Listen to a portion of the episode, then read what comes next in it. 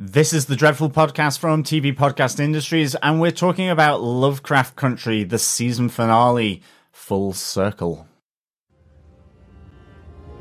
There's got to be another way to stop Christina. If my life taught me one thing, it's that we tell ourselves we have a choice, but we don't. With George and Montrose, I never had one. They both were a part of my soul. And I never should have been scared of that. I can see now all of our love made you. You've got the best parts of both of them. Montrose's fierce heart and George's integrity. You're a hero. Just like in those stories you used to cherish.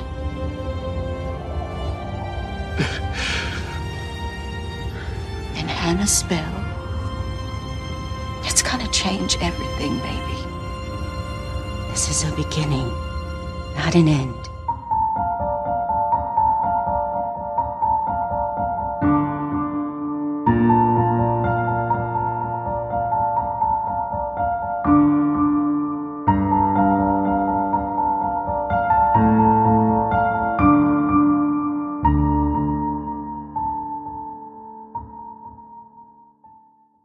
Welcome back, fellow Dreadfuls, to TV Podcast Industries and the Dreadful Podcast. Yes, we are moving straight into the finale of season one of Lovecraft Country, and it is Full Circle. I am one of your hosts, John. I'm your other host, Derek. Uh, yeah, the finale of, I'm going to say, probably the best show I've seen since Watchmen. Um, this was a fabulous season of the show. Really looking forward to chatting about this final episode where everything does come full circle and every single episode from the season is tied into this finale in some great ways. Yeah, absolutely. They head back to Ardham County uh, to uh, spell, counterspell, and you name it, um, sort of get it done, Well, I suppose. Exactly. Yeah, exactly, exactly. Uh, I want to say a huge thank you to all of you who've joined us for our Lovecraft Country coverage. Uh, we've mentioned before on the podcast that this kind of came out of nowhere. We watched the first episode and went, this is great. We can't not talk about it. So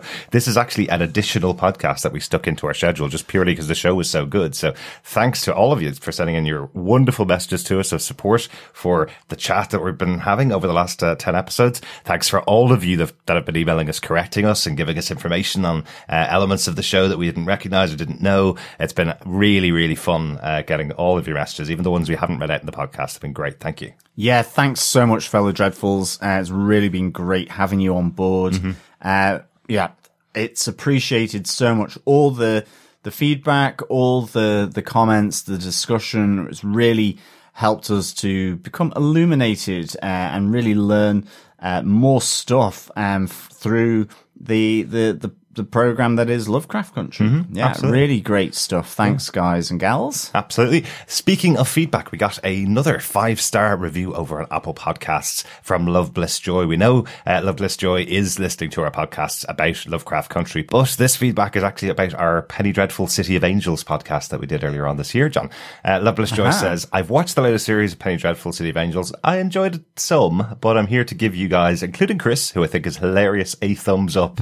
I've really enjoyed listening to this podcast. You have another loyal fan to add to your long list. You go to so much depth explaining each episode, which is great, along with, as usual, your sense of humour. Stay safe over there in Ireland, guys. Blessings, Lola from Liverpool. Thanks so much, Lola. Uh, really great to get your review, um, and thanks for the yeah for the five star review. It's really nice to get that feedback through, um, and just for your kind words. It's just really nice, and we we hope we can uh, measure up uh, with our future podcasts as well. Exactly, exactly. Yeah, thanks so much, Lola. No, it's really nice to get uh, to get uh, feedback like that. Really nice to get five star reviews over on Apple Podcasts. If you want to leave a, a review for us, just search for either TV Podcast Industries or the Dreadful Podcast or even Lovecraft Country, and uh, our feed should pop up there on any good or evil podcast catcher where you can leave us a review. Yes, please subscribe, share us, rate us, leave a review, uh, because of course, sharing the podcast is sharing the love. Exactly. Uh, and of course, if you want to support us in any other ways, we also have our Patreon. Just head on over to patreon.com forward slash TV podcast industries. And with that in mind, uh, a big special thanks to all of um, our Patreon supporters who have joined us since September the 1st. Uh, a big shout out to Salima Kisler, William Boggs, Donald Dennis, Damian Roberts, Skyrocker, Marianne Morris, and Parthenia Locklear. Uh, really nice to have you guys uh, on board and supporting us. It really does uh, mean a lot and it really helps us support um, the production of uh, all the podcasts uh, that we do. So a big thank you uh, to our patron supporters there. Absolutely, I think it's the time of year normally that we renew all of our websites and all of the uh, all of our feeds. Uh, there's obviously a cost involved in that, so thank you so much for helping to support that. We've been going for about six years, so uh, really good to have uh, some support and cover that cost, so we can just get on with the fun.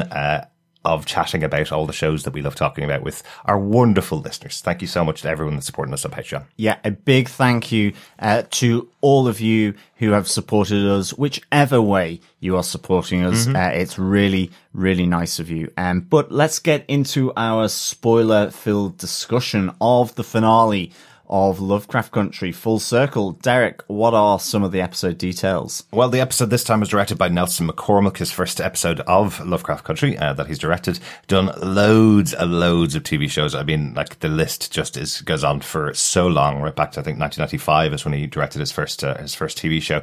Uh, but did direct uh, three episodes of Hunters this year on Prime. Um, a really good show. Really enjoyed that with uh, with Al Pacino about Nazi hunters. Uh, really interesting show. Check that out. I know there's a second season of that coming, so uh, it'll be very interesting to see.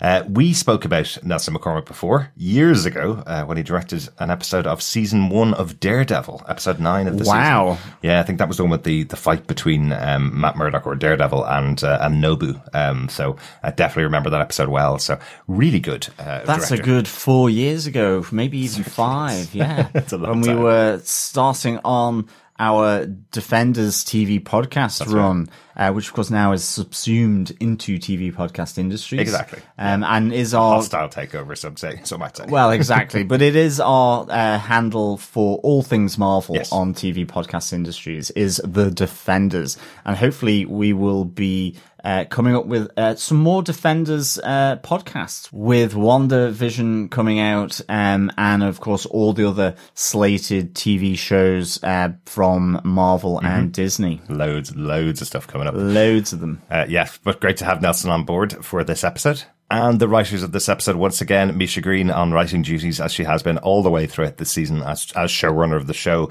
And the story was written by Misha Green with Ihuoma Ofordire. Again, uh, Iahoma wrote uh, episode eight of the show, um, Jigabobo, uh, the whole episode for, around Dee. So, uh, so back on board with a writing credit for this final episode. I know this had a full writer's room where they all worked really collaboratively together on each episode. So, uh, so I know the, the writing credits may not represent everybody that was involved in the writing process of every episode, but uh, but really cool to have Misha Green so focused. I think I mentioned it earlier on. The episode's called Full Circle, and this certainly ties back to every one of the nine episodes. I think uh, right from the beginning, there's some elements uh, pulled out all the way back to there. So, John, do you want to tell us what they gave us with your final summary for season one of Lovecraft Country? Sure. With the Book of Names in their possession, Atticus and Letty begin the incantation to remove the curse from Dee's body, but are pulled through to another place where they are connected to Hannah and Atticus's mum, Dora, who impart their wisdom of magic and their family on them. Removing the curse from Dee, Letty, Atticus, Hippolyta, and Montrose set about to disrupt Christina's plans for Atticus. After obtaining the flesh of Titus Braithwaite using the Book of Names, they also enlist Ji-Ah and ask Ruby to obtain the final part of their counterspell, a piece of Christina's body.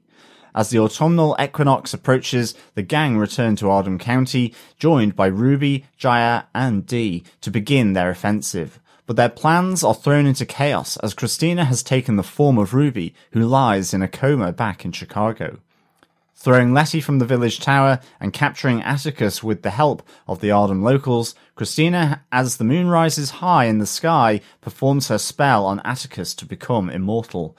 But as all seems lost, Letty and Ji-Ah come together to connect Atticus with Christina and begin their counter incantation. In an explosive force of magic, Christina is beaten, but at a terrible cost. The willing sacrifice of Atticus to die ensures that his unborn son, his family and friends are protected, but also the power of magic is removed from the Braithwaites and white people to the Freemans and black people. In the emotional aftermath of Tick's death, as they get ready to leave Ardham County behind, Dee approaches the injured Christina and crushes her neck with her new bionic arm. Oh yes, the bionic arm of Diana. I love it. We mentioned last episode that uh, that I was reminded of Luke Cage when we saw uh, Letty have the bullets bounce off her when she had her first protection, and we have another character from Luke Cage, another character very closely associated with Luke Cage, uh, Misty Yes. Knight, um, who does have a bionic arm in the comic books and in the TV show. Eventually, when she uh, finished up season two of Luke Cage, she had a bionic arm. So here we have two massive black characters from Marvel Comics, uh, kind of doing a little translation into Lovecraft Country, which I love. They're the proper superheroes of uh, of Marvel Comics and and uh, and those shows. So and and those comics. So uh, really cool to see uh, that kind of translation of Dee into this superhero with her bionic arm at the end. it was just fantastic. Um, like I was wondering what uh, was in that room that Hippolyta took uh, D2 to say that she would be able to draw again. What was she going to do? And here we have the answer: the the bionic arm. And uh, yeah, I mean, it also just the fact that she so sort of purposefully crushed uh, the windpipe and the and the neck of Christina, who had lost all her magic and was lying injured under a pile of rubble Yeah. uh, after the big um, sort of black blast of magic or blast of black magic, whatever it was that happened um, in that big finale. Absolutely. Um, it was that- really, really good, and it did remind me then of. I'm crushing your neck. I'm crushing your neck. After I can't remember the name of the show now. Kids in the Hall. uh, Kids in the Hall, uh, a Canadian program where it was like, "I'm crushing your head. I'm crushing your head." Yeah. Uh, where they they would pretend to crush people's heads from uh, far away. Yeah, exactly, exactly. With Very their hard- fingers. Very hard to describe a comedy sketch uh, at a podcast, but uh, but yeah, that's definitely it. uh, I love the choice of the director in that scene to, uh, to or maybe the director, maybe in the writing, but just literally as she crosses the neck, like she was dead almost, and then you just see the absolute massive spurt of blood sp- spreading across the ground uh, as she properly like crushes her to death. There's no coming back from that. As far As I, can. Absolutely. I, thought she was going to um, put her pet Shoggoth on, onto, Uh-huh. onto her, to be honest. I thought the head was going to get removed, but instead she decided that it was, uh, it was her that needed uh, to do that, Mm-hmm. um, to bring closure on Christina Braithwaite. You got to test out your your new arm somehow, really. Uh, Well, I thought it was originally going to maybe be with some pencils or a Yeah. paintbrush or a, some kind of coloring pen, um, but no. But she could have used the, the blood red to do a sort of some a blood picture. Maybe, maybe, maybe that's that's uh, something that they'll save for next season. All these magical tomes are all written in the blood of someone. It's true. That's very true. Yeah. So maybe that's uh, going to be one of uh, Diana's new uh, tasks that she's going to follow up in future. Uh, but let's get into discussing the, the episode itself. I did love that as the closer. We've gone straight for the closer of the episode because it was a bit of a shocking moment, I suppose.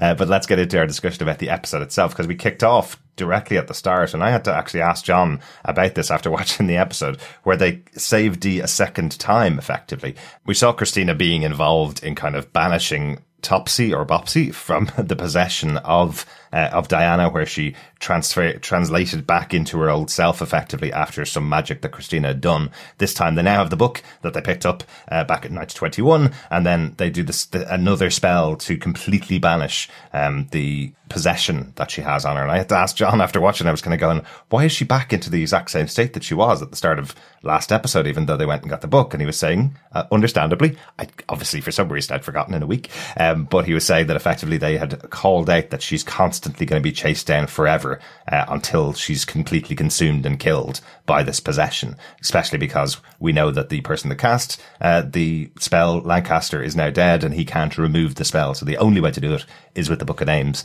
So that was why she looks exactly the same as she did at the start of the last episode, which I was kind of surprised at. I don't know why, because we didn't see her look like that throughout all of last episode. So Christina So, didn't remove the curse; she just reset the curse, Yeah. uh, which was then D a- a- as we know her. Um, and of course, she said to them that the curse will follow her to catch up with her and effectively to take possession uh, again. And so what we see in that in that time period between leaving the observatory after getting the book of names to being back in Chicago, that uh, at some point, uh, Topsy and Bopsy had caught back up with, um, with Dee Exactly. and had begun to inhabit her once again. Yeah. Uh, the thing is with this, this spell that happens, um, from Letty and, and Atticus when they use the book of names to banish that curse, um, we see Dee has the curse removed from her body, but her arm is permanently damaged. Yeah. And I think there's really great through this episode, you know, given this is the last episode that they Mm-hmm. spent the time with her and Hippolyta where Dee is blaming Hippolyta. It's her drawing arm. She's sad that she might not be able to um, draw ever again. Uh, but we, we have this kind of involvement of Dee as well in the plans to save Atticus from Christina's autumnal equinox uh, sh- shindig that she's going to do. Um, And I think I thought that was really nice. You know, it's really important. Yeah. yeah, and I think yeah, important because this is the first time these two characters have connected back in since Hippolyta left to go traveling the multiverse. Yeah. Um, and and Dee, understandably, was wondering where her mom had gone. You know, given her dad George has, died, Yeah. given one of her best friends Bobo has also died and or Exactly. been murdered. So And she um, was- and we- yeah, I we- thought this was really important. Absolutely, and as we mentioned in the episode, she was kind of ignored by Letty and by Tick and uh, and by Ruby. She kind of had an opportunity, and Montrose as well. She tried to talk to them all to tell them what was going on with her, and they all kind of ignored them and were absorbed by their own by their own selves. And in a way, that's kind of what Hippolyta was doing. We we heard her have that moment of "I am a mother." That is one of my primary purposes, but I also have all of these other things. I am Hippolyta. I am in control of of all of these other things about me but she made the choice to stay there and then come back to save Dee when needed. Yeah. And Dee's kind of going, but I needed you before then. I needed you to stop this from happening to me effectively. And Hippolyta's response to her saying, well, I would have come back if I'd known it was going to be, it was this bad. I would have come back earlier. And I love Dee coming- just responding to her and turning away saying, I don't care what you would have done. It's what you did do. And you came back and look at me now. Look what happened to me now. Um, which I just think is a, a, great kind of closing of that argument or, Yeah, continuation of that discussion as to why Hippolyta chose to stay in this other place and live out her life a different way, even though she could return to help Dee whenever she needed to.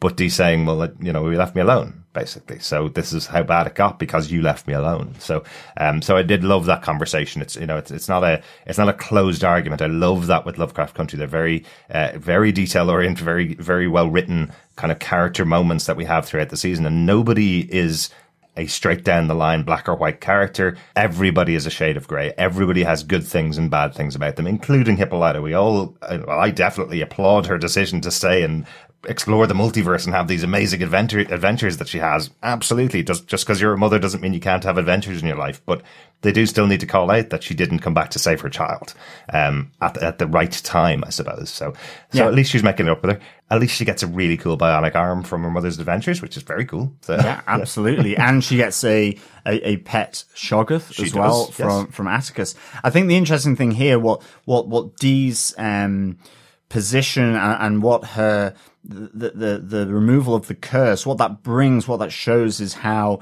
now they have the book of names that, um, the kind of magic, um, powers, uh, that they have at their disposal. And, and in trying to remove the curse, they get transported to see uh, Hannah and, and Dora. And, and these, this, this moment where, uh, you have Hannah explaining to, to Atticus that, you know, um, he will save everyone, um, if, if he uses, uh, the book and as we see himself uh, as that sacrifice. Yeah. But also he learns from uh, his his mother Dora about um, Montrose and George, and I, I, love that moment where she tells him, "You have the best of both. You have Montrose's um, fierceness and George's integrity." Yeah. Um, yeah. and of course, these all play out really importantly for for right at the end, especially with the letter that Atticus has written for Montrose. Yeah. Um, and of course, with with Hannah, and also Tic's great grandmother from uh, Tulsa that we saw, who gave the the book of names to Letty. Yes, she's back as well, and Letty. Yeah. She knows more than maybe what we knew she knew um, from the the last episode, episode mm-hmm. nine. Uh, and of course, this all comes together and begins their journey to try and save Atticus from Christina's new spell that she's going to use, which effectively requires Atticus to, to die. And, yeah. um, I think what I really liked about this episode as well is just how it connected back so many different things. You know, we, we were saying about it being an, an, an anthology series mm-hmm. where there is, there is an undercurrent or overarching um, story here, but it, it, you know, it went to the museum. It, it went to the multiverse. Mm-hmm. It, it, went to Tulsa, but it all had connective threads. And what I really liked here is that this episode really connected back to what you could have described as being a very individual episode. Yeah. And, and we see that, I think, most in the fact that they do go back down uh, through the elevator in Letty's house. Mm-hmm. Again, call back to that episode and the importance of that elevator yeah. and, and the house that she has bought. Um, and back to the museum, the the the, the chamber right below Titus Braithwaite's um, statue in mm-hmm. the museum in Boston, where they they call again their ancestors Hannah, Hattie, Dora uh, to bring back. Uh, Titus Braithwaite here. Um, they, that. This was an amazing scene. Yeah. I thought this was so so good, um, and I loved how it I loved how it played out that they, they didn't get him to begin with. You kind of thought, okay, is he going to really feature yeah. here? And, but they, they, you know, the second time they managed to bring him back and get him because they need part of his, uh, his body yeah. uh, for combating Christina's uh, spell. Yeah, but I like I love that he escaped after they yeah, after they call him back. He escapes and uh, catches up with Christina in the street, tells her they've got the book, and then is pulled back in again to this yeah. circle as they as they kill him and take and take a piece of his uh, of his skin. It took me a while to just recognize what it was that Atticus was cutting out of him. It looks like it's part of his chest because as I was watching it, I thought he was cutting out his heart uh, to take with him. But it, it seems much flatter than a heart, unless this guy just doesn't have a heart. yeah, heart. I think it's just a piece of flesh. Yeah. Um, ultimately, yeah. Yeah. Which plays the part later on uh, as part of the ritual that they're doing where he has to eat the flesh of Christina and of Titus. So, uh, that was a really interesting one. And yeah, it it, as I say, I love that we have all the different generations of the Freeman family, including Letty now, because, you know, she's going to be the, she's the carrier effectively of the next generation of Freemans. So she Yeah. is part of their family completely, uh, which I love that it is all five of them there. So. Yeah, absolutely. And I think that's the important part. You know, Letty is not a Freeman by blood, but with the the unborn child, the son of Atticus Mm-hmm. and herself, that she is now part of that family tree. And Yeah. I think that's really, really cool. Yeah, because really bringing the show to its central themes, this episode repeats it on many occasions. This, this show is about family. This show is about everybody forming a family, no matter where they come from and what their connection is. You know, we've we talked about it much earlier on in the season about Ruby and uh, Letty. Yes, they're sisters of the same mother, but the two of them really had no relationship or had a bad relationship before, um, before their mother passed, and they still had a bad relationship. And here, Letty tried to make up in some sense with Ruby by buying the house and having the two of them live together, so the two of them could kind of rekindle that lost sisterhood that they may have had. And this comes back here in the final episode. We, we they had problems over the course of the season and separated from each other a few times over the season, but here over the grave of their mother. Letty tries to reach out to Ruby saying to her, I know that we haven't been sisters in the past, but we are really family. Um, can you help me here in this task that we have to do to defeat Christina? Knowing that Ruby has that connection with Christina, she's trying to play on the fact that they are family in some sense. Ruby does push back on it though, which, uh, which again, another good choice for the show. She's saying to her, you know, this is just your version of sisterhood. Your version of sisterhood is I come and ask you, I come and ask Ruby whenever I need something. I ask you to do it for me. Uh, that's not sisterhood, you know? So there was that kind of idea that Ruby wasn't going to get involved in, uh, in this group's final plan, I suppose. Absolutely. And, but we have Letty say to her, there's something else. And then we never hear that something else. But whatever it is, um, it seems to maybe persuade Ruby to to to get that piece of Christina, Hmm. um, but unfortunately, maybe it is not quite so subtle about getting it, um, or it is rumbled by Christina. Exactly. and that effectively brings about the uh, you know one of the huge twists, which you kind of were kind of thinking, you know,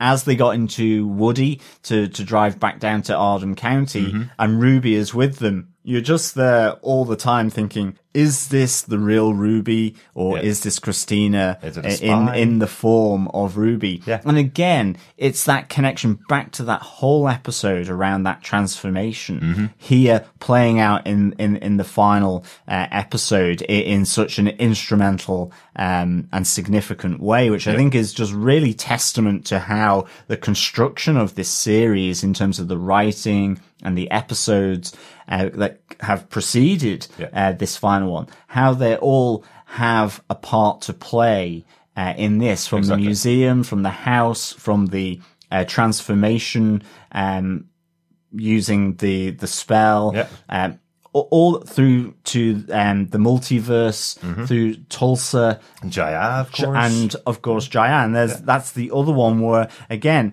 In some respects, this mirrors what's happening with Letty and, and Ruby, Mm-hmm. and that Tick is going to make his peace or try to make his peace, um, you know, to reconnect with someone that he loved, um, in in Korea whilst he was there uh, with the army during Yeah. the Korean War, and uh, Ji-Ah then is also another one that is there in Woody as they travel on down to to Ardham County. That's a great road trip. I love it. I love that, you know, it's one of those things because they could have easily just skipped it. Um, they're not saying anything that's important to the plot, but having everybody in this new family effectively again, Tick calls out that because of the experience that he and Ji-Ah went through, they are family now. They are connected. They are bound. Even though they may never have a relationship, he understands now that she is effectively, as she says, she is a monster. Um, she's not human, so they can't have a relationship as such. He's with Letty now, uh, and forevermore. Um, but I love that he calls out that they're family. But this road trip that they have together, where they where they're on their journey there, and they, you know, they have as every everybody does on a good road trip, they have a good old sing along. Yeah, they uh, even in the get. Montrose in on the act. Finally, you can see him kind of going, "I'm not getting involved," Yeah. and then in the end, by just the force of the good time that everyone's having, uh, singing along, he, he gets involved. Mm-hmm. Yeah, really, really good fun. Really good fun. I guess let's get down to the final battle, like the final showdown. I guess uh, at the end of the episode, John, because we talked about a lot of the kind of lead up to to getting there, I suppose. But I enjoyed how they set up this kind of defensive spell um, that's going on, where they have each of them uh, going around setting everything up. We have um, I was thinking supernatural with all the salt rings in this episode, and in particular, the salt ring to eclipse all previous protective salt rings. Uh-huh. I mean, Montrose must have been like, they must have had about a hundred of those boxes of salt. He was going through the forest, he was going down the bridge. This was the mother of all salt rings. Absolutely, absolutely. And I was I was wondering how they got the Shoggoth uh, with them uh, down there because we saw when they went into the house before leaving, they went into uh, Letty and Ruby's house and went into the into the lift, and you can hear the noise of the Shoggoth. I think underground is that was that what the it was in the basement because they've got you know Yeah. th- there's a basement and then there's a basement again and then there's a, and then and there's the, the the caverns so Yeah. you know this is the house with three creepy layers of basement Uh-huh. um, and I think the the Shoggoth was held in the concrete one where Letty was doing her um developing of her photos Yes. um think so. yeah. but I also wonder with the Shoggoths if they're able to teleport because, I mean, ultimately, I just feel that Yeah, th- they certainly didn't have the Shoggoth uh, strapped to the roof of Woody. um, it wasn't down in the spare tire compartment. No, so, so. I, I think it's just that when called upon, when in their their um, master or the person that they're protecting, they're, they're summoned, Yes. uh, and so pop up through the ground. So like a cool scene with uh, with Diana being attacked and having the Shoggoth come out and, and help her out, basically Yeah. fighting the other Shoggoth, which is just cool. And it, I, you know, I don't know what it is about the design of the of the creature. It really did feel like a stop motion animation type version, like the Ray Harryhausen type. Uh, of style, it didn't feel like CGI in this episode. I don't know, it was something maybe it was just a bit brighter on the scene than it had been in, in earlier episodes. But I really liked how, how it looked. I love stop motion animation. I think it's cool. So Yeah, no, uh, it was, and- it was that really good. I enjoy it. Yeah, So, it uh, was really good. I, I love the fact that as well, um, you know, the Shoggoth gets its werewolf moment, uh, with howling to the moon Absolutely. or screaming with its little sort of tentacles coming out of its mouth. Um, and I, love the fact that it's, it, it's something that Dee, um, has ownership of and, um, control that it, it's effectively her pet in a sense because of it being passed to her by, by, uh, Atticus Yeah. here. I thought that was just really, really good. so was good. I, I, I like that. Yeah, I mean, it- the Shoggoths have been really just good throughout. It- It's it, it's a nice beast, and of course, again, calling back to the the Shoggoth attack on the cabin in the woods from uh, the the first episode as well. Yeah. But you know, we have here uh, Christina effectively turning the tables on this band of merry men and women, um, and with the the villagers as well. So we we see here that basically she has gotten wind or she was told by Ruby. We just don't know, I suppose, in that sense. Well, I think it's the warning from her father, from Titus, when Ruby and herself are driving back uh, to the house. That warning sets her on edge and realize to make her realize that Ruby could be um, untrustworthy. And then when she sees Ruby eyeing up uh, the vial of her blood and and uh, and guts, effectively, I think is, is I don't know how she describes it. I can't remember the exact words, but she says it's all, all the pieces of her body that she uses to- for the transformation. Um, when she sees Ruby doing that because she's been kind of teed up by Titus. That's why she does it. Oh, by the way, yeah, Titus uh, making her gorgeous car crash into a tree and her flying out of the window like Superman. that was, yeah, that was scene. definitely like a bullet from a gun. I didn't think they were driving that fast. No, she really did fly out that front windscreen, um, for sure. But, uh, But I think that's what set her on yeah. edge, and that's why she set up her whole plan um, to kind of be able to uh, drive them off track and, and stop their counter spell effectively. Um, but yeah, we got a, bit- a bit of a fight between Letty and Ruby, or uh, Letty and Christina in the form of Ruby, um, and Ruby wins. Christina wins, throwing yeah, that uh, Letty I was not death. expecting. Yeah.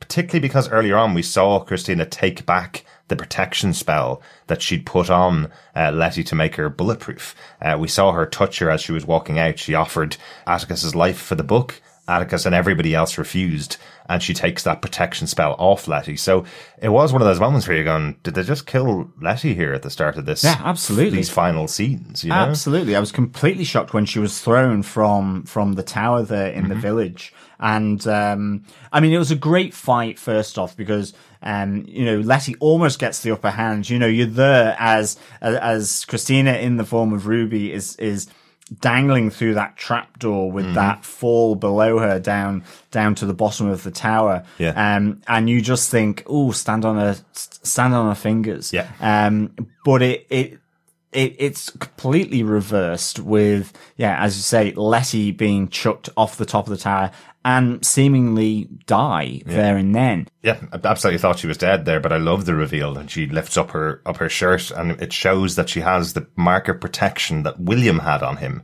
That's when we were first introduced with William and Ruby. Uh, he took off his shirt and had that had those kind of horns, that kind of look of the tattoo that he had on him. So it looks like they've used the Book of Names to get another protection spell on Letty to replace the one that Christina took away. So I thought that was quite cool. Yeah, because it's the mark of Cain, isn't it? I think.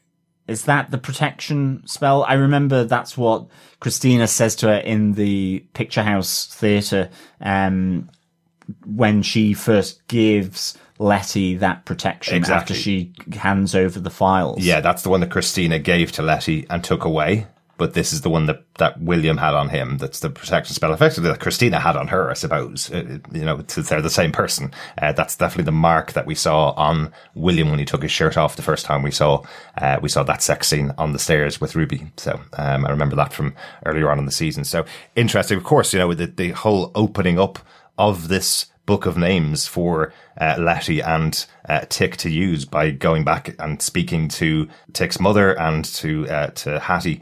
Um, they get all the details of how to use this book, I suppose, so they can now use it with full power, which is which is where where they are now towards the end of the episode. So this was the only thing I was wondering as to why they didn't put the protection spell onto Atticus, Hmm. because ultimately with Letty being thrown off um, the top of the tower by uh, Ruby slash Christina, Yeah.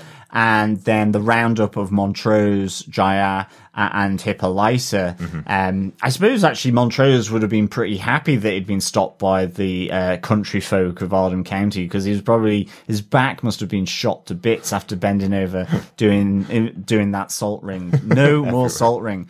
But you know th- they come back to the ruins of the lodge Mm-hmm. where it's all set up for Atticus's uh, death and the spell Yeah. by by Christina.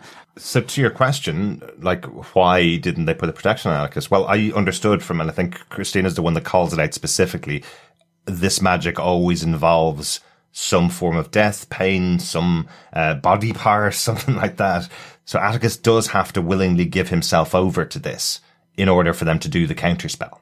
That's that's what I understood uh, from it. Effectively, she's trying to take the power herself, give herself immortality, give herself the full power of the book, and he's trying to break that spell Yeah. and spread that power of magic to the entire Freeman family and all black people, effectively. So, uh, and And so, and hence why he has to go to his death and sacrifice himself. Yeah. Okay. And I will say that moment when Christina cuts into both of his arms at the same time, I literally watched the screen and went, "There, well, there's no coming back from that." She's, No, absolutely. She's cut right the way up from his uh, from his hand all the way up to his uh, up to his shoulder, um, with a with a knife on both sides, and the amount of blood coming out of him. There's no way to put that back in. Like, Yeah, absolutely. And of course, it was that moment where the the scientist in me was like going, "Oh, that rate of blood loss is not going to last very long." and so he, I, he, I think he did last longer than he may maybe should have done. You know, he, he held on uh, as long as he could for effectively then.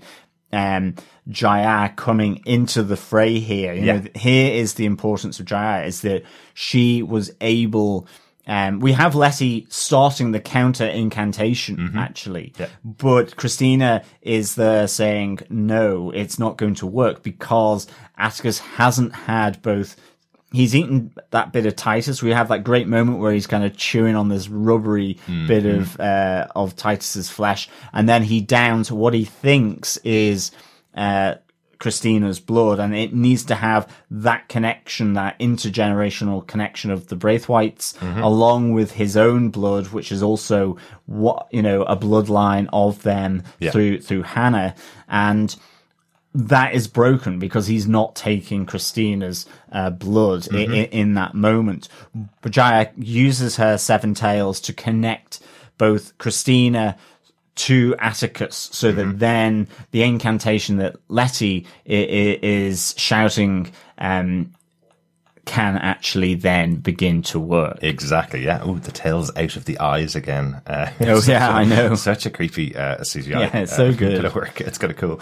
Um, but again, as we've been saying all episode, I love that this is tied all the way back to previous episodes. I love that everybody's involved. Everybody has their moment. Everybody has something to do, and everybody has a reason to be in these in these moments to close out this season and and uh, sacrifice Christina. I also love that it's a callback to a throwaway line from the first episode, I think it was, uh, with George and and uh, Montrose. Montrose going, white people have so much power and they have magic too. it's like, oh god, what's wrong? Yeah, exactly. What's wrong with the world? They have everything, including magic, and the series ends effectively with that actually turning out to be the prediction of what's going to happen. They've taken all magic away from white people and giving it to Freeman and black people. Effectively, the magic is now within black Americans effectively. So that's that's that's a really interesting one. They pulled that line, that one kind of drop Yeah, joke absolutely. effectively from earlier on in the season into their resolution for the show. So really And, yeah, absolutely. And, uh, uh, you know, we see as well through Ji-Ah that it's it those m- the memories that she sees as Hmm. they're connected. So we see uh, what happens to Ruby through Christina. Yes. and we see her lying there uh, in uh, the bed in her basement. Yes. uh, we see that um, as well. Then with Atticus, you see him handing over the power of the Shoggoth to Dee. We see him uh, writing then the letter to Montrose that Montrose gets, Mm-hmm. and because Montrose is wanting to save him, or, and the letter is saying, you know, you are my father, you're not my biological father, but you have done so much for me. Um, and again, I like how that connects to Dora right at the start Exactly. with, with with Atticus, um, that there is this acceptance of who Montrose is, um, and despite his faults, uh, what he has done, even though he may not have understood that at the time of growing up and, and having that backhand from from Montrose, but having seen what happened in Tulsa and that he was the savior of George Montrose uh, there during the the Tulsa massacre. That's I that's a really an emotional piece um, for me, and I thought that was absolutely great. Yeah, it was, and uh, you know, it's a good way to tie up um, that kind of I that whole storyline with Montrose and the the inability of these two characters to connect for so many years. Effectively, they'd fallen completely by the wayside. Even throughout this season, they'd fallen apart from each other multiple times. But I like the sentiment in that final kind of line from the letter. You may not have been the best father to me, but you have another chance being a grandfather to my son. Yeah. Um, I love that kind of closing out of that relationship as it goes. I do want Yeah, to, because he also says, you know, be who you are. Again, reference to him being gay. Yeah. Be who you are. Be open, but don't repeat the mistakes that that occurred between us two. Exactly. Uh, and it was. It was a really, really great sentiment. Yeah. I thought. Yeah, I do worry about Ruby. Um, it took it took a while for me to get it in my head exactly what had happened to her because it all happened off screen to kind of prevent us from knowing that that Christina was Ruby. Um, but there is a kind of a line that's said from Christina in the episode where effectively the she has to keep the body alive of the person that she is uh, imitating or uh, inhabiting in in some way. She has to keep that body alive. We know that uh, William was almost killed or was killed, but is still in a coma. Um, something he may never recover from. That's why Christina was on the warpath, wanted to kill La- Lancaster, and eventually uh, accomplished that goal last episode. We know that the body that was used um, for Hillary was found after the uh, burning down of Ardham House again uh, in a coma being kept alive. I don't know what's happened with Ruby though. I don't know whether she's chemically induced into a coma and she's going to be easily able to come out of it, or whether it was a crack over the head from Christina, uh, where she may never recover from the coma. Yeah. But it does give them options if there is a season two. It does give them easy, easy options to bring back uh, Ruby because of that line that she's in a coma, not dead as such. So, uh, so I, I believe she's not dead.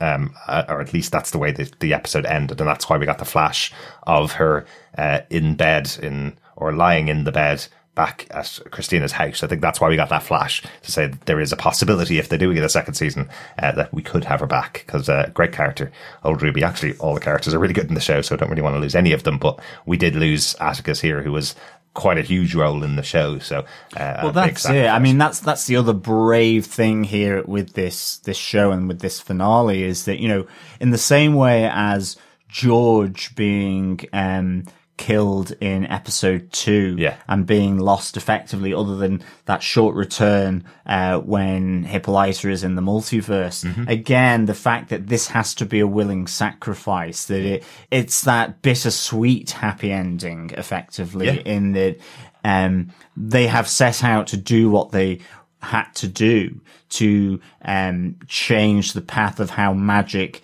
were, was used in in our world, you know, and that unfortunately meant Atticus had to sacrifice himself, and so you know it, it- it's that moment where he he's talking to Montrose about him being you know the guy with the baseball bat that that fate. So you know it's very um it's very fated here. Um, there there is that.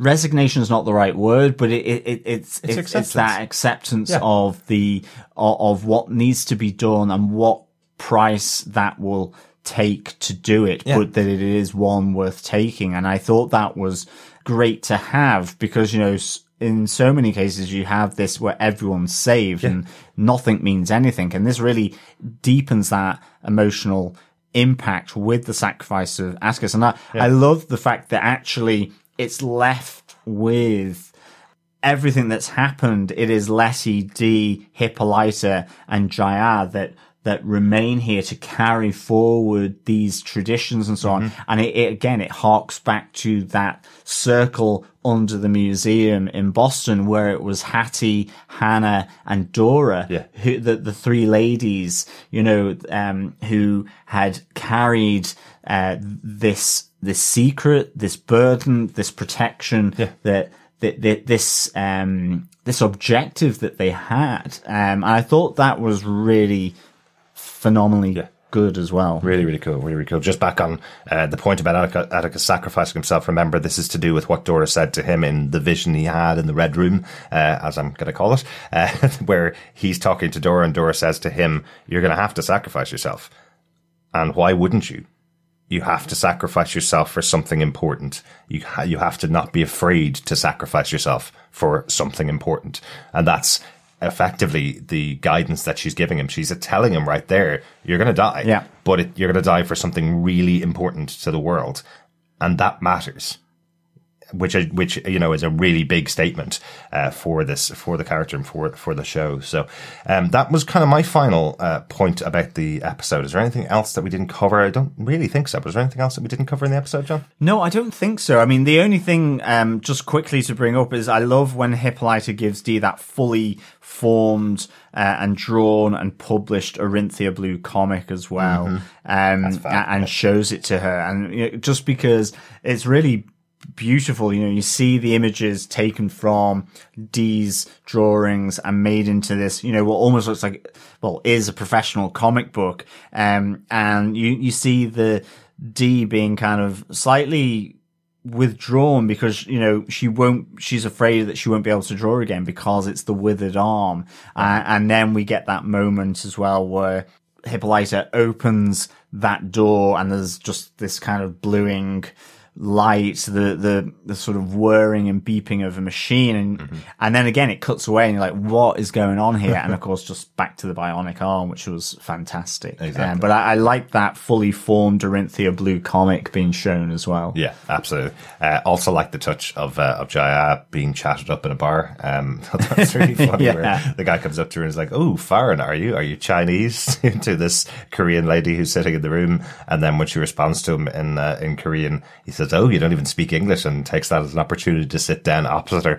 Uh, and her response to him is, do you want to die to have sex with me? It's like, and then he steps up and walks away, understanding where he's at. We did get a little bit of closure as well on Ji-Ah's story. Yes. She did make up with her mother. She did become, um, respected by her mother as her own person, not just her daughter trapped inside a kumiho or being possessed by a kumiho.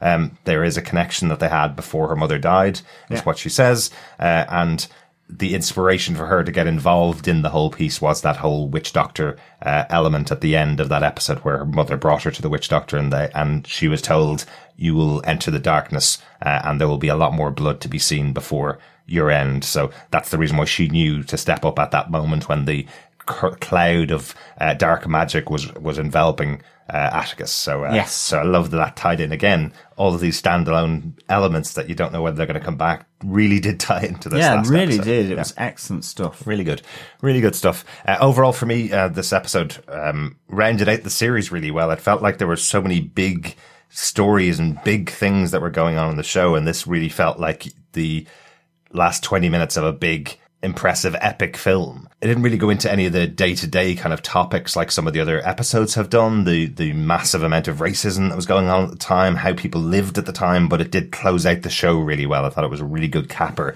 for this Definitely. ten episode season. Really, Yeah. really enjoyed it. Uh, overall, John, what did you think?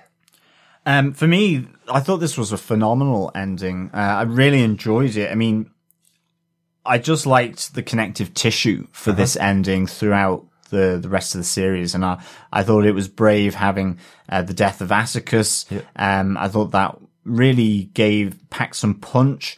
It gave an a weight to why they were doing what they were doing and what they were doing it for, which Yeah. I thought was great. And I, I that's why I'd give this five protective Shoggoths out of five. And I thought this was just really, really cool um, ending. I, I, I think it, it just.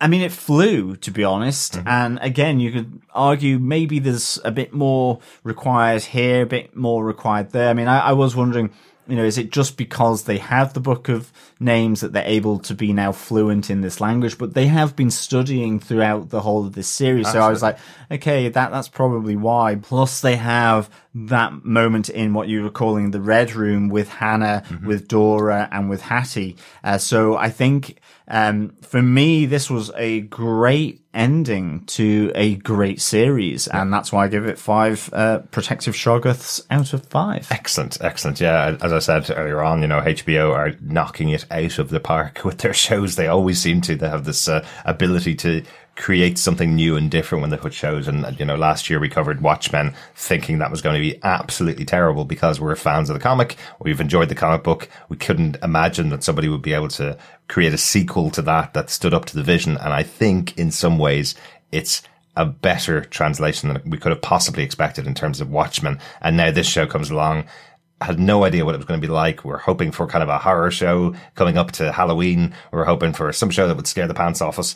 It did that and loads more. It, it Absolutely. taught us uh, tons of stuff we wouldn't have known. It's, it's given us some really good characters, some really interesting stories, things that we may not have known before and some fantastic performances in the show. Wow, the actors in the show are so good. We're definitely going to be seeing a lot more of them uh, in the future as well. So really, really interesting. Uh, two final notes I have on the episode that I didn't mention as we were going through. The reason why I was calling it the Red Room was because I was really seeing similarities between uh, Twin Peaks, uh, the kind of areas that they go to in their mind where they're taken away to Yeah. these kind of spooky, freaky red rooms to get information that they bring back to the real world. Uh, when we saw Tick and Letty go off and uh, give, be given their guidance by Hannah and by uh, by Dora, so uh, really was like, oh, we're in Twin Peaks here. That's cool.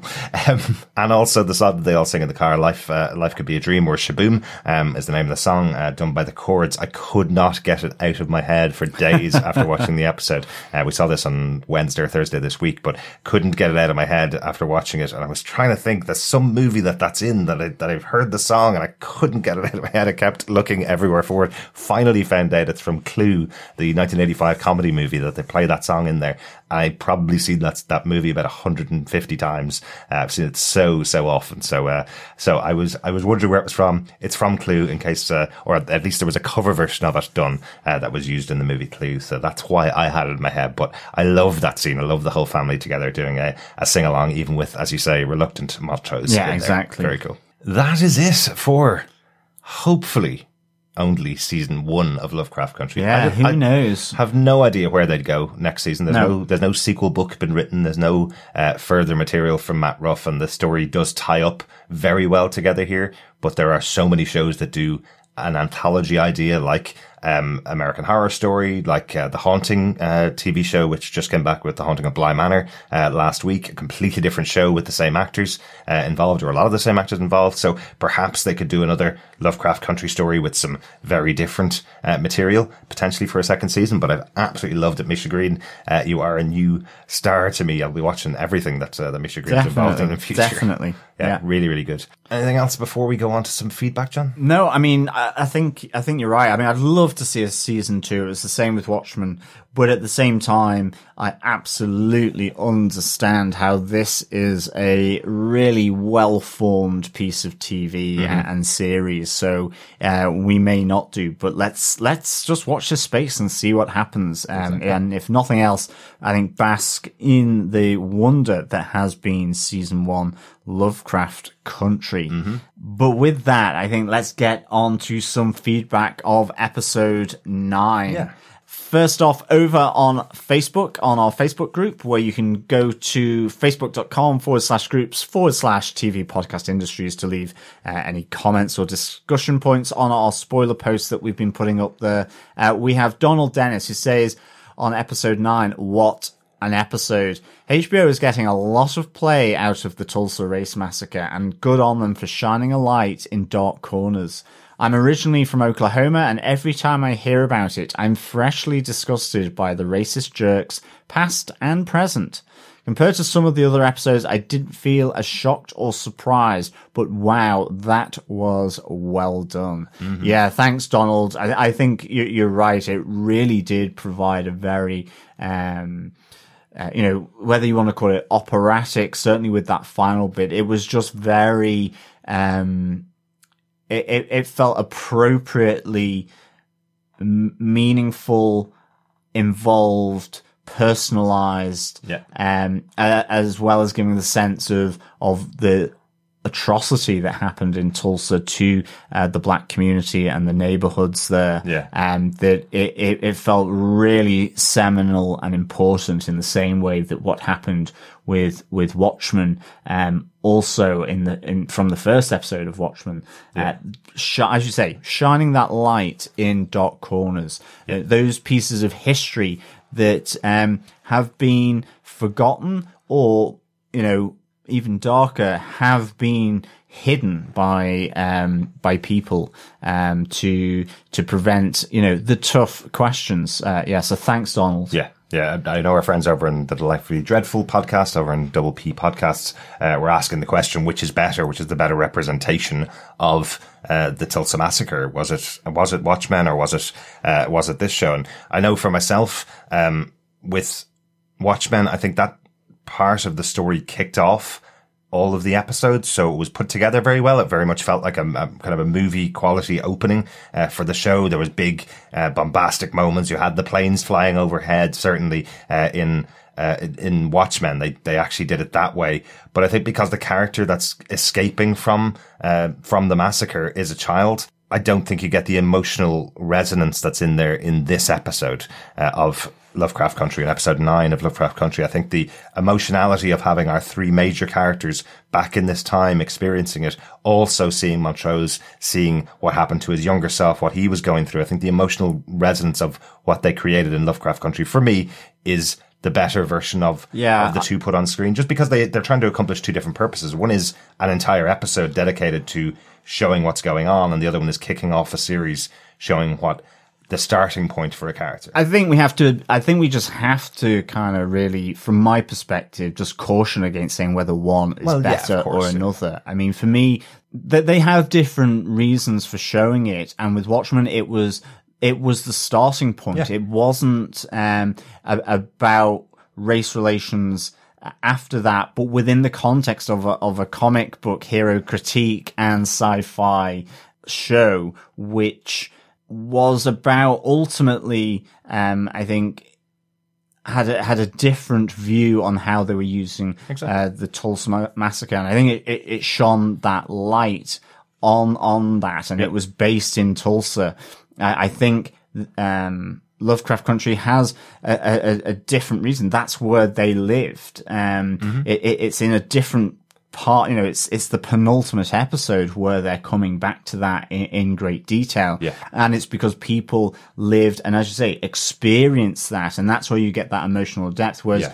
because of the children, you see the events, um, and that's really it. And the, the, the two children that were escaped from that massacre, but then didn't live in Tulsa again. So a exactly. bit like the family, but they, they, they didn't forget that was the reason why they were going after, um, different people in Watchmen. So I, I, I don't think one is better or the other in my mind. I think it's great that shows are tackling that. Yeah. And of course, they're tackling it in different ways because there are different ways to talk about it. Exactly. Exactly.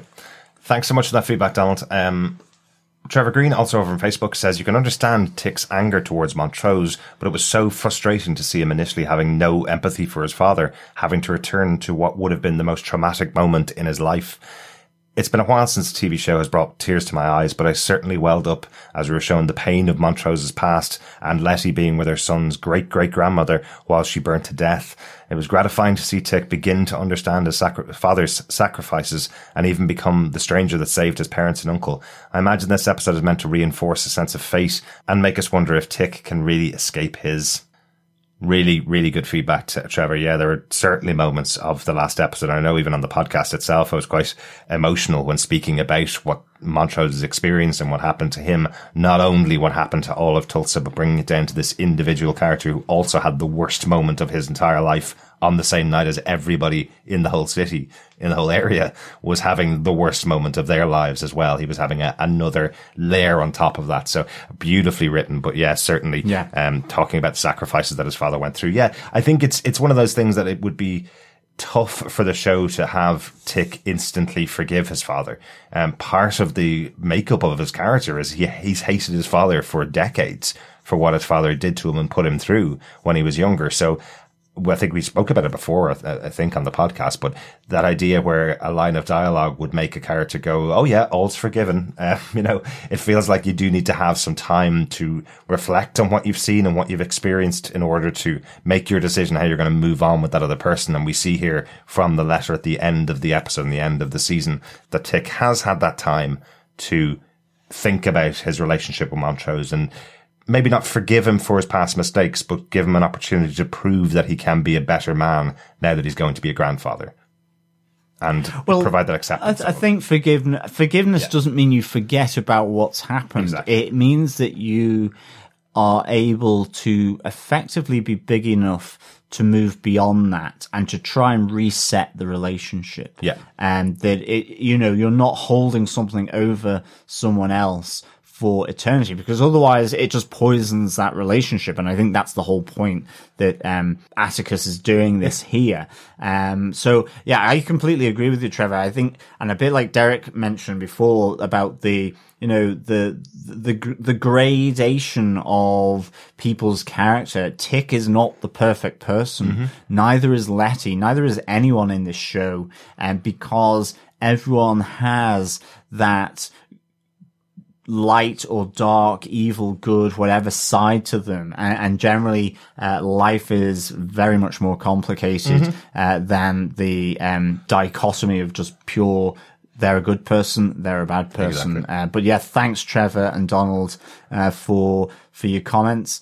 Um, over on Twitter, uh, our Twitter handle being at TV Pod Industries, uh, will be talked about episode nine as well. He says. Hattie was actually Tick's great grandmother, which by my calculations, she's in her 60s, which would place her birth around 1850, uh, and is Hannah's daughter. Will be also comes responds to a question that I had, um, which was uh, it's called "Cream of Wheat," the poster that we see in the alleyway uh, when um, Dee is being cursed by Captain Lancaster oh yeah, the one with the moving eyes. w- the one Yes. with the moving eyes. Yes. Um, I, I know that, that there was a, a picture shown of cream of wheat, and it actually reminds me of a cereal that we had uh, here, which still do, called Ready Brek. Um, yeah, it's yeah. kind of like crushed up oats and, and wheat, and it, Hmm. it does a very fine sort of breakfast cereal. I Genuinely never knew what was in Ready Brecker. no, I didn't. It looks like sawdust, It does, actually. it That does. is the thing. or, but, some, or something like wallpaper paste. Yeah. It's like that kind of packaging. but with enough sugar on it, it Uh-huh. tastes amazing. True. And I used to put a lot of sugar on Ready Brek. And you had it warm as well, so it was always the winter cereal. Yeah, it was like porridge Yeah. for kids. It was like, yeah, exactly, exactly. Thanks for that, Will. I don't think I would have known what cream of wheat was. I don't think we sell it over here. No, so, it's not yeah. sold over here at all. More But uh, products, more products that uh, we wouldn't have known. Thank you. yeah, exactly. Uh, will be also wanted to know: Does Letty's protection spell extend to anything she is touching at the time? I was confused as to why the Book of Names didn't burn, especially given the fact that we know it burned before. Helena Bates on Twitter uh, was also asking the same. Uh, I was also wondering this because when Letty held on to Tick's great grandmother's hand, it appeared to not burn until she let go of it. I always have so many questions that I don't remember until someone else asks it. Know the feeling? Yeah, absolutely know the feeling, Helena. I mean, yeah, it, the the book that Letty was holding it didn't burn at all, um, and I I don't remember Hannah um, that the book was burning when Hannah was taking it out as well. So whether that is to do with the fact that it is the book in itself is protected because what we learn actually from Hattie in episode 10 is that the, the book was bound uh, and protected after Hannah had taken it away. So maybe that, that binding of the book through magic uh-huh. protected it, or it could just be that transference that, um, because it can't be something that you touch because otherwise Hattie would have been saved with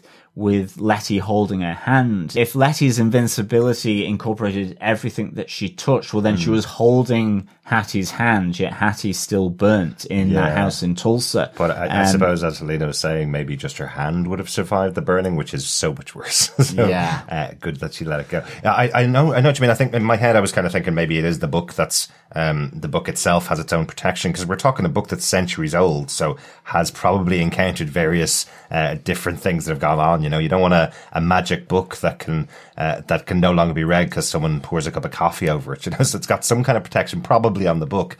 But you know, understandably, I, I totally understand the the idea from Will as well and from Helena because effectively Letty is completely protected when she's walking through fire. You don't see her clothes going on fire, for example. Yeah. So uh, everything she's holding on to and everything she's touching is protected um, from whatever damage is going on around her. But that doesn't necessarily mean the book itself doesn't have its own protection. I think is, yeah, what was exactly. Yeah. So thanks, uh, thanks Helena, and Absolutely. thanks will be for the the comments over on Twitter. And since it's the final episode of the series that we're t- talking about, definitely want to say a huge thanks to Will uh, for all of his Twitter comments and all of the uh, all of the elements that he's pointed out to us over the course of the season. It's been great at uh, picking up stuff that we weren't able to pick up and, and popping us on a message. So thanks so much, particularly Will, for that. Yeah, thanks so much, Will.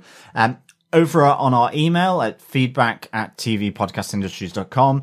Elaine Graves, uh, let us know here uh, on the Dreadful Podcast. The spoken word poem from from episode nine is called "Catch the Fire" by Sonia Sanchez. Yes. Um, yeah, thanks Elaine for that. Um, what we found was that operatic version at the end was composed by the show's uh, soundtrack composer Laura Karpman mm-hmm. Uh, as a as a requiem piece um, of that spoken word poem as its basis. Yeah, there's a great article about that in the LA Times. Uh, go search it out. Just uh, just look up uh, Lovecraft Country episode nine, and they have a, an interview with Laura Karpman, who came up with the concept of turning that wonderful poem into uh, into this operatic piece. And I think John, I know last episode because we've got a couple of messages in uh, over on Twitter and various places again uh, telling us what the piece was. But um, the the piece you liked at the end of the episode, the operatic version of the poem, effectively was specifically created for the show because they felt, uh, well, Laura Karpman specifically said having this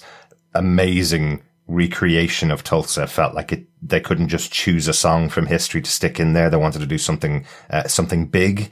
They've been creating score throughout the season between yourself, uh, Laura Karpman, and, and Raphael Saadiq for the show. But they felt this episode, the content that was involved in it, felt like it needed a requiem. Felt like it needed a new operatic piece of music to kind of underline what a huge moment in history that was going on. I think they just did a beautiful job. Uh, really interestingly in the article as well in, in the LA Times, uh, this was one of the first shows I think that's come out uh, towards the end of the season where they weren't able to uh, record the orchestra together. Um, we've seen that in a number of shows now that have been delayed because of COVID and the pandemic, where uh, the musicians can't record together. Um, we've seen a couple of shows. I think uh, Star Trek Discovery just came out this week, and that was one of the shows that's that's done that. But with um, with throughout the process from uh, for Lovecraft Country, all the score was created by people in their own homes, um, all sent in and all mixed uh, in a studio by by Raphael Saadiq and, and Laura Karpman. So um, they did a great job considering. I, did, I, certainly didn't notice that it wasn't a full forty five piece orchestra on the score uh, this season. I think that's really interesting. Yeah, I, and I think it also really highlights to me that you know I, I'm not a fan of poetry but of course, music is poetry set to music well, yeah. and, and, sung. And uh, I much prefer when poems are, are given a soundtrack, whether that is a four piece band, whether that is um, solo singers and, and a choir, yeah. or whether that is synths and um, some turntables. Yeah. Uh, I,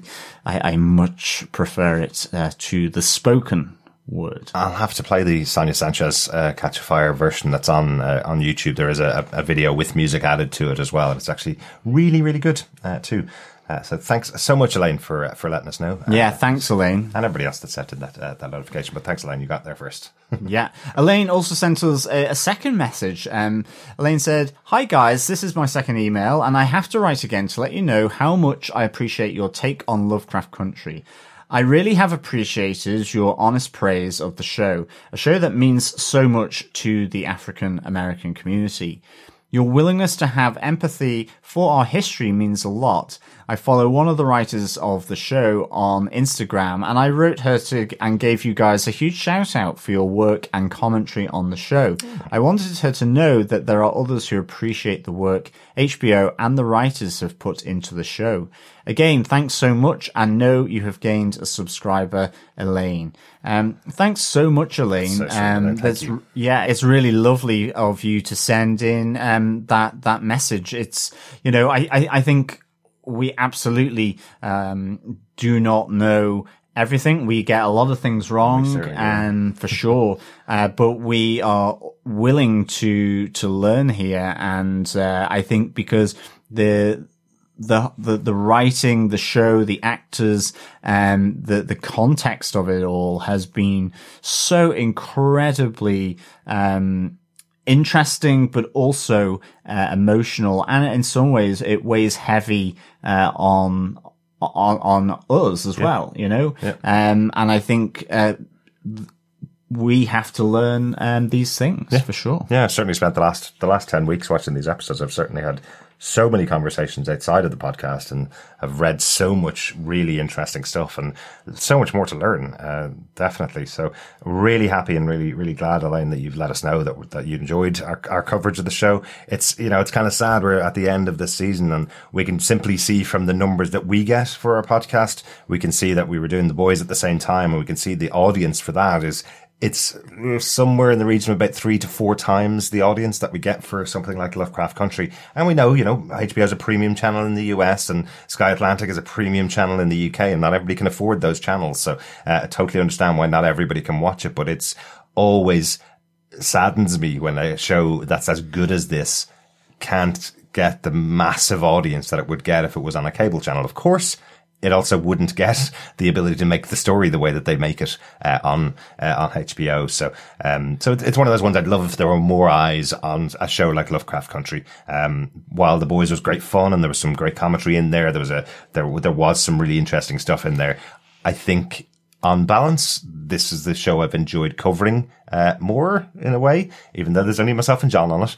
Uh, I always like doing podcasts with you, John, of course. But, um, Why, thank you but especially when we have a show like this, I've really enjoyed going yeah, deep into the historical side of it. Exactly. The boys, there's no historical side to it; it's yeah. its own thing. Yeah, it's it's it's fascinating, and I mean, yeah, thanks, uh, Elaine, mm-hmm. and of course, thank you to everyone else yeah. for you know teaching us uh, certainly a lot of new things, uh, and also bearing with us where maybe uh, we've made a bit of a mistake uh, or error in, in, what we've said. Um, you know, it, it's it's that supportiveness, I think, which is is really nice, and the the interactions that we have with our our fellow listeners um, yeah. on, on all of these shows that we do. But I think that's really particularly important for something like Lovecraft Country, which mm-hmm. is dealing with a very specific issue that is, you know, wrapped up in sci-fi and horror yeah. uh, that we um it is how we gravitate towards this you know yeah absolutely you know it's it's one of those things that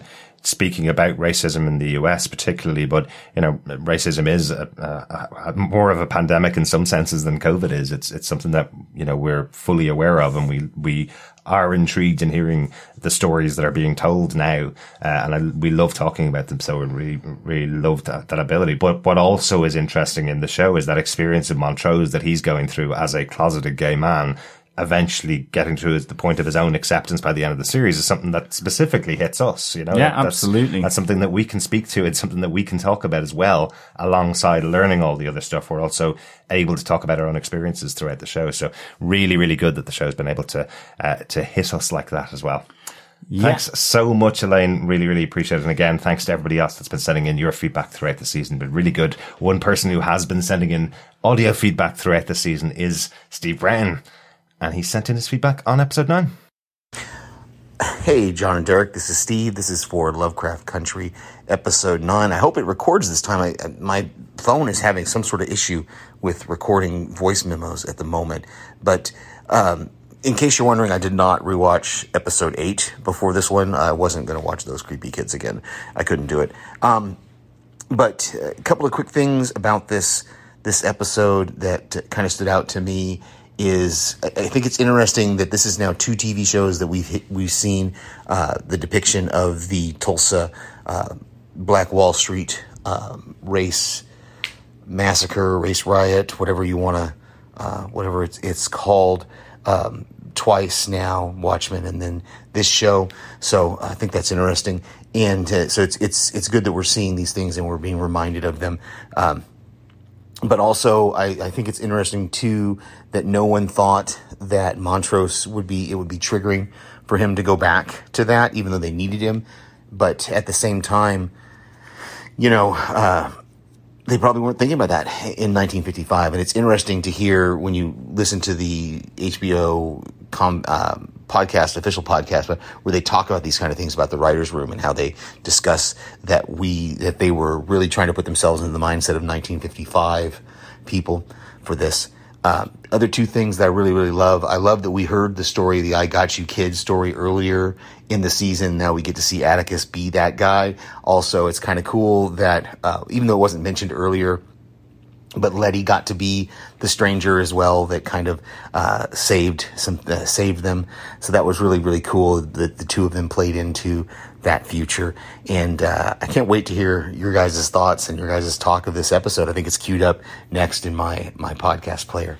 Okay, uh, next episode, ah, season finale. Uh, are we gonna get a season two, or are they gonna wrap it all up in one episode? I guess we'll see. Talk to you later.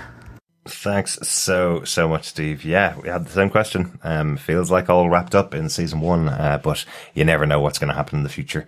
Um, yeah, really interesting points there, Steve. Again, uh, you know, uh, you're absolutely right. Why would they not have thought that Montrose might find it a little bit difficult going back in time to that awful night in Tulsa? You know, like it, effectively when he arrives back, doesn't he walk out of the room and just stops dead in the street going, I can't go with you, um, to see what's going on this time again. I can't relive it, you know? So, and he hesitates yeah. going through the, the rift he as does, well. Yeah. You know, the, I, you can, you can sense the emotional turmoil that, uh-huh he is going through uh, in that moment. And then there, it's not just the reliving, which was hugely affecting for me, mm-hmm. but it's also reliving it with Atticus yeah. there. Yeah. Um, so yeah, it was, yeah, it, it, it, was really a great bit about the episode. It yeah. really gave it that emotional depth and connection to mm. what happened in Tulsa yeah. and personally for for Montrose. Exactly, exactly. Thanks so much once again, Steve. Hopefully, you're going to send us in your feedback on the last episode of Lovecraft Country. Yeah, thanks, Steve. Next time on TV Podcast Industries, we're going to do our roundup of season two of The Boys, talking about our final uh, pieces of feedback on that show. I think we're going to come back on Lovecraft Country again one final time. Um, if you want to send in any feedback to us when you've watched episode 10 of Lovecraft Country, email us to feedback at tvpodcastindustries.com and we'll come back in a couple of weeks time uh, and record an episode just with any feedback that you may have uh, on the show. We'd love to hear your thoughts uh, on the show, but otherwise, that is the end of Lovecraft Country season one. Yeah, absolutely. His fingers crossed for a season two potentially, yeah. or fingers crossed for another show as good as this. Yeah, if, exactly. If HBO that can can produce a show like Watchmen last year, and then this this year, something else next year. Let's see what's on the horizon for them. Uh, it was interesting. I know Steve mentioned about the official podcast. It is interesting when they talk about the writers' room for that. It's two and a half years ago or more that they were writing the show Lovecraft Country in the writers' room. Um, so that kind of gives you an insight in if they do get a commission for a second season right now if they haven't been writing on it. it's going to be about three years before we get uh, the second season of that show. So, um, so that's just a little bit of insight in it. In it. Uh, maybe we'll get something else. HBO have been known to produce some great stuff uh, on their channel, so maybe we'll see something else next year. Uh, meanwhile, we do hope you stay subscribed to the podcast. You can subscribe to us at tvpodcastindustries.com or any good or evil podcast catcher. Just search tvpodcastindustries.com and we will be having some uh, new shows coming up uh, when we get into November. Thanks so much for joining us. We'll see you next time. Yeah, thanks so much, fellow Dreadfuls, for joining us. Uh, again, it's really, really great to discuss these fantastic episodes of Lovecraft Country with you. We will be back again soon with more podcasting. Uh, but until then, remember, keep watching, keep listening, and take care of each other. Bye. Bye.